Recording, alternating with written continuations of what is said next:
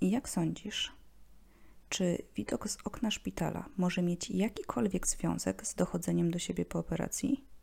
Okazuje się, że pacjenci po usunięciu pęcherzyka żółciowego, którzy przebywali w pokojach z widokiem na drzewa, przyjmowali mniej środków przeciwbólowych i wychodzili ze szpitala średnio o jeden dzień szybciej niż pacjenci, którzy obserwowali z okna infrastrukturę szpitalną. Dlaczego tak jest? I czego możesz się dowiedzieć z tego odcinka? Po pierwsze, dowiesz się, jakie jeszcze korzyści zdrowotne przyniesie Ci kontakt z naturą, jak tę wiedzę wykorzystać w praktyce i po trzecie, opowiem o dwóch książkach, które pomogą Ci uczynić ten proces powrotu do natury jeszcze bardziej atrakcyjnym. Zapraszam.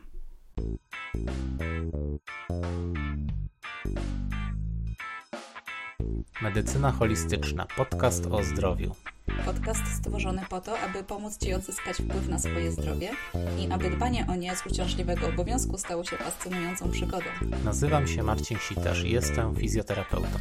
Nazywam się Zuza Sitarz, jestem psychologiem. Razem pokażemy Ci, że ciało i umysł są bliżej niż myślisz.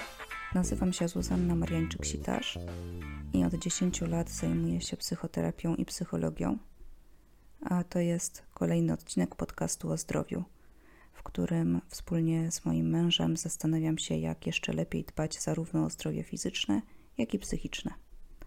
Wszystkie materiały na temat tego odcinka znajdziesz na naszej stronie www.medycynaholistyczna.com.pl.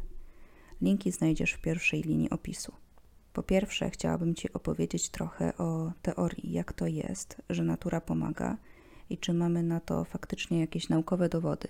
Wiele osób lubi naukowe dowody i czują się bezpieczniej, kiedy coś działa i jest, jest to udowodnione, dlatego postanowiłam opowiedzieć o tym troszeczkę.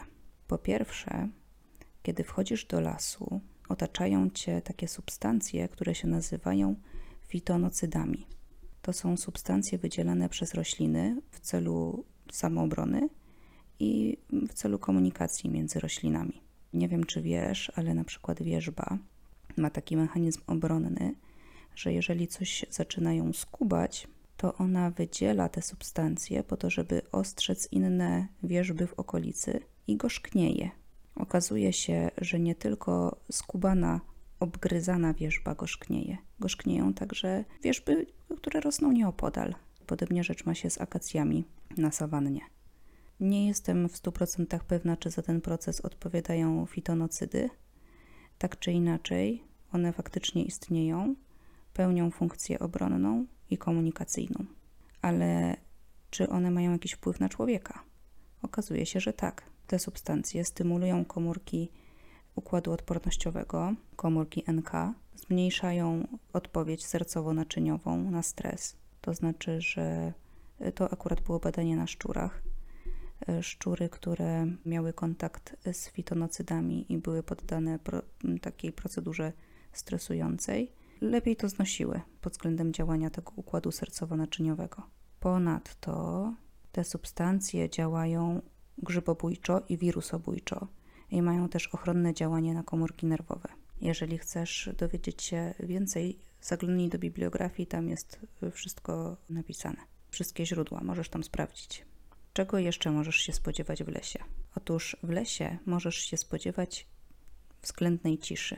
Kiedy już jesteś w lesie, okazuje się, że nie jest wcale tam tak cicho, bo słychać szum drzew, słychać śpiew ptaków, niektóre są blisko, inne daleko. I jest to zupełnie inny rodzaj bodźców dźwiękowych niż te, na które jesteśmy narażeni w mieście. W mieście otacza nas wszechobecny szum. Jest bardzo, bardzo głośno. Mało tego, dźwięki, które otaczają nas w mieście, zazwyczaj są dźwiękami o niskiej częstotliwości. To są takie buczenia, warczenia. Okazuje się, że dźwięki tego rodzaju działają stresująco same w sobie, co jest uzasadnione naszą historią.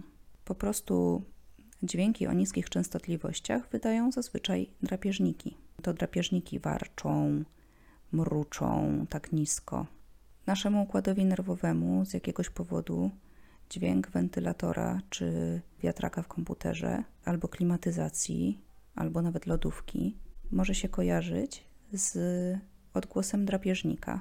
I przebywając na okrągło w takim towarzystwie dźwiękowym, po prostu stresujesz się sam w sobie. W lesie nie ma bodźców tego rodzaju. No chyba, że natrafisz na niedźwiedzia, ale to jest raczej mało prawdopodobne, choć niektórym się zdarza. W każdym razie, w lesie jest cicho. Jeżeli będziesz gdzieś z dala od cywilizacji i przeleci nad tobą wysoko samolot, to usłyszysz go i z zaskoczeniem zauważysz, jak głośny on jest. W mieście nad naszymi głowami co chwilę latają samoloty, ale słychać tylko te, które są nisko, które się zbliżają do lądowania. To da ci pewne wyobrażenie na temat tego, w jakim hałasie na co dzień przebywasz w mieście. Trzecia sprawa to podłoże. W naturze jest zazwyczaj nierówno. Powoduje to pewne niedogodności, bo można się na przykład potknąć. Z drugiej strony, nierówne podłoże ćwiczy zmysł równowagi i wzmacnia mięśnie głębokie, które są niezwykle istotne dla utrzymania właściwej postawy ciała. Po czwarte, kiedy jesteś w lesie, możesz naprawdę pozwolić sobie na mindfulness pełną gębą, że tak powiem. To dlatego, że w lesie możesz doświadczyć stymulacji polisensorycznej w bardzo przyjemny sposób. Co to jest ta stymulacja polisensoryczna? No po prostu chodzi o to, że możesz doświadczać świata wszystkimi zmysłami. A bodźce, które będą do ciebie docierać, są łagodne, delikatne i kojące. Możesz obserwować zieleń, liści, możesz je podotykać, możesz gładzić korę, albo sprawdzić, jakby to było dotknąć gołą stopą mchu. Tego rodzaju doświadczenia działają na układ nerwowy bardzo kojąco. Po piąte, jeśli zdarzy ci się biwakować w lesie, w miejscu do tego przeznaczonym, albo w swoim lesie, albo w ogóle w naturze, rozwiniesz w sobie najprawdopodobniej poczucie sprawstwa i kompetencji, zwłaszcza jeśli się do tego przygotujesz. To nie dotyczy tylko biwakowania, ale w ogóle jakiejś wędrówki, generalnie jakiegoś wyzwania w naturze. Choćby rozpalenie ogniska może być takim wyzwaniem, choć oczywiście należy się do tego zabrać bardzo e, uważnie, z zachowaniem podstawowych zasad bezpieczeństwa.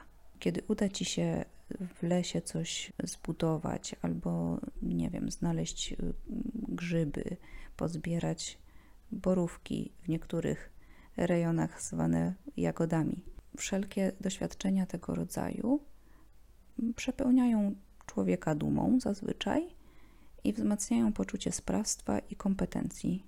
To jest bardzo ważne, bo wiele z nas i wielu z nas ma takie przekonanie o byciu osobą niewystarczającą i o tym, że musi ciągle udowadniać, że zasługuje na uznanie, szacunek i miłość. A kiedy można być dumnym czy dumną z, nie wiem, własnoręcznie wystruganej łódeczki skory, to może to być bardzo takie uzdrawiające doświadczenie, tak naprawdę.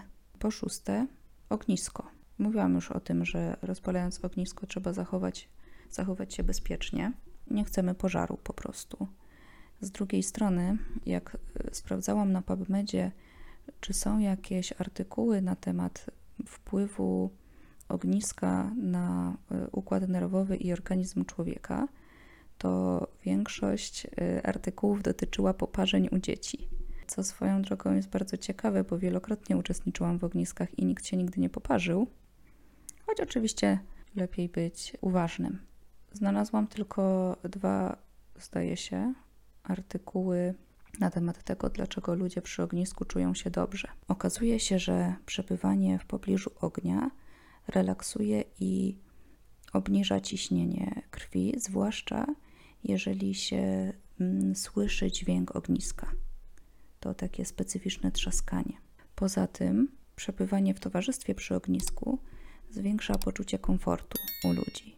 To też można wytłumaczyć teorią poliwagalną, o której już mówiliśmy w poprzednich odcinkach. Ludzie się regulują w towarzystwie.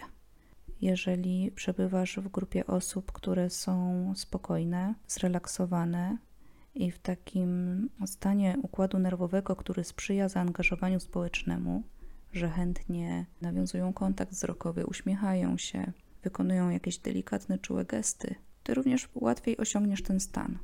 A tak się składa, że przy ognisku to jakoś wychodzi naturalnie w miarę. Teraz druga część tego podcastu, czyli jak wykorzystać tę wiedzę w praktyce. no najprościej iść do lasu, parku albo w jakiekolwiek inne miejsce, gdzie kontakt z naturą będzie łatwiejszy, na przykład do ogrodu botanicznego. I kiedy już tam będziesz, zanurz się naprawdę w to doświadczenie wszystkimi dostępnymi zmysłami. Jeżeli będziesz w towarzystwie, możecie się pobawić. Jedna osoba może zamknąć oczy, a druga może ją oprowadzać po tym miejscu, pozwalać doświadczać tej przestrzeni, pozwalać dotykać, być może nawet smakować, jak będzie coś jadalnego, wąchać żywice, a potem możecie się zamienić. To jest bardzo przyjemne, zarówno doświadczać z zamkniętymi oczami świata wokoło, jak i oprowadzać. Można się poczuć jak taki przewodnik i odkryć w sobie radość dziecka, które cieszy się najdrobniejszymi szczegółami. Potem możecie o tym porozmawiać, bo tak się składa, że w tym ćwiczeniu uruchamiają się takie różne wczesno-dziecięce procesy. Nie? Można na przykład czuć irytację z jakiegoś powodu, że ta osoba, ten, ten opiekun, oprowadzacz nie reaguje wystarczająco szybko. Można nie wiedzieć, jak zasygnalizować, że się znudziło jakąś przestrzenią i że chciałoby się pójść gdzie indziej. Bardzo, bardzo dobrze robi parze ludzi przeprowadzenie tego ćwiczenia. Przede wszystkim dlatego, że ono rozwija zaufanie, pomaga skontaktować się y, z samym sobą albo z samą sobą i komunikować się tak naprawdę.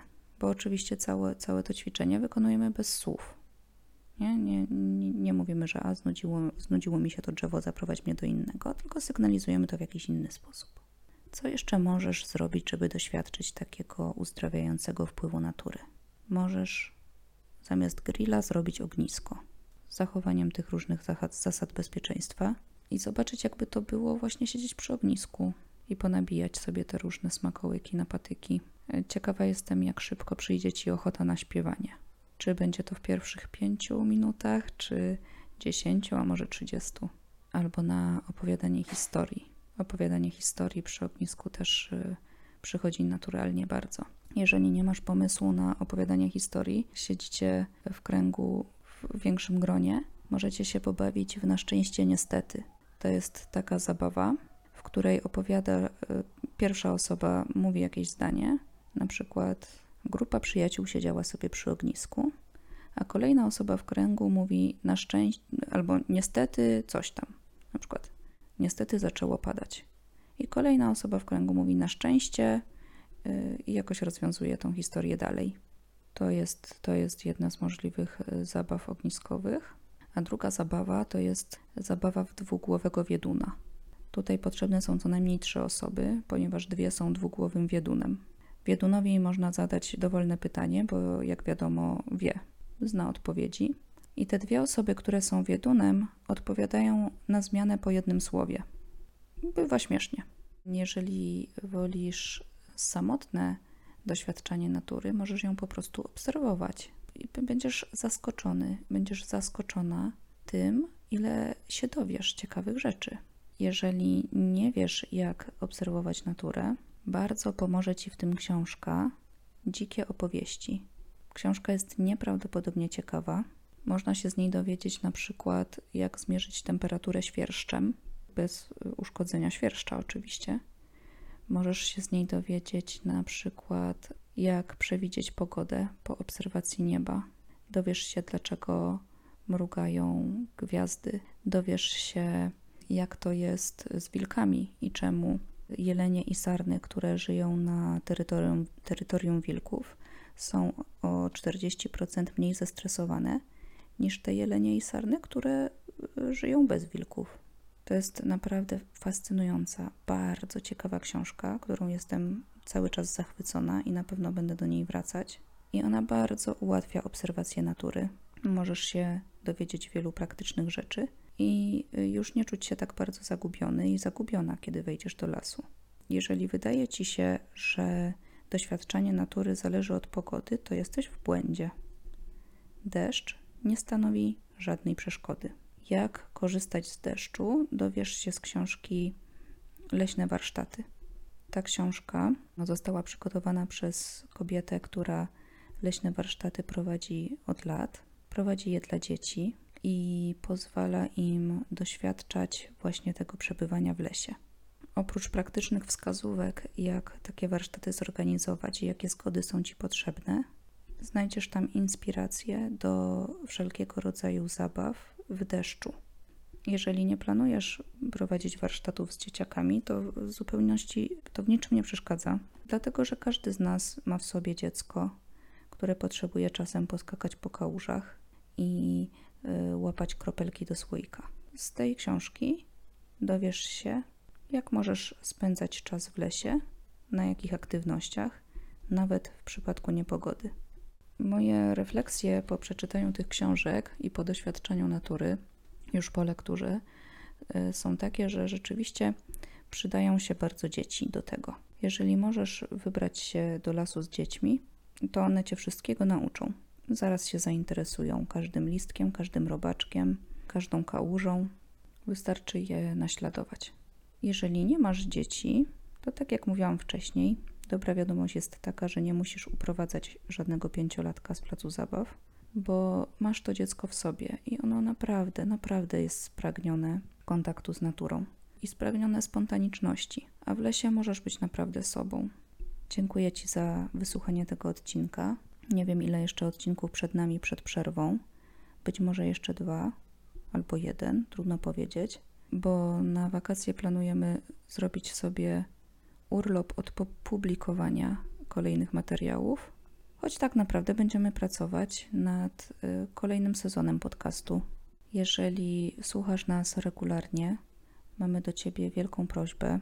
Podziel się swoimi spostrzeżeniami po tym sezonie w ankiecie, do której link również znajdziesz w opisie tego odcinka.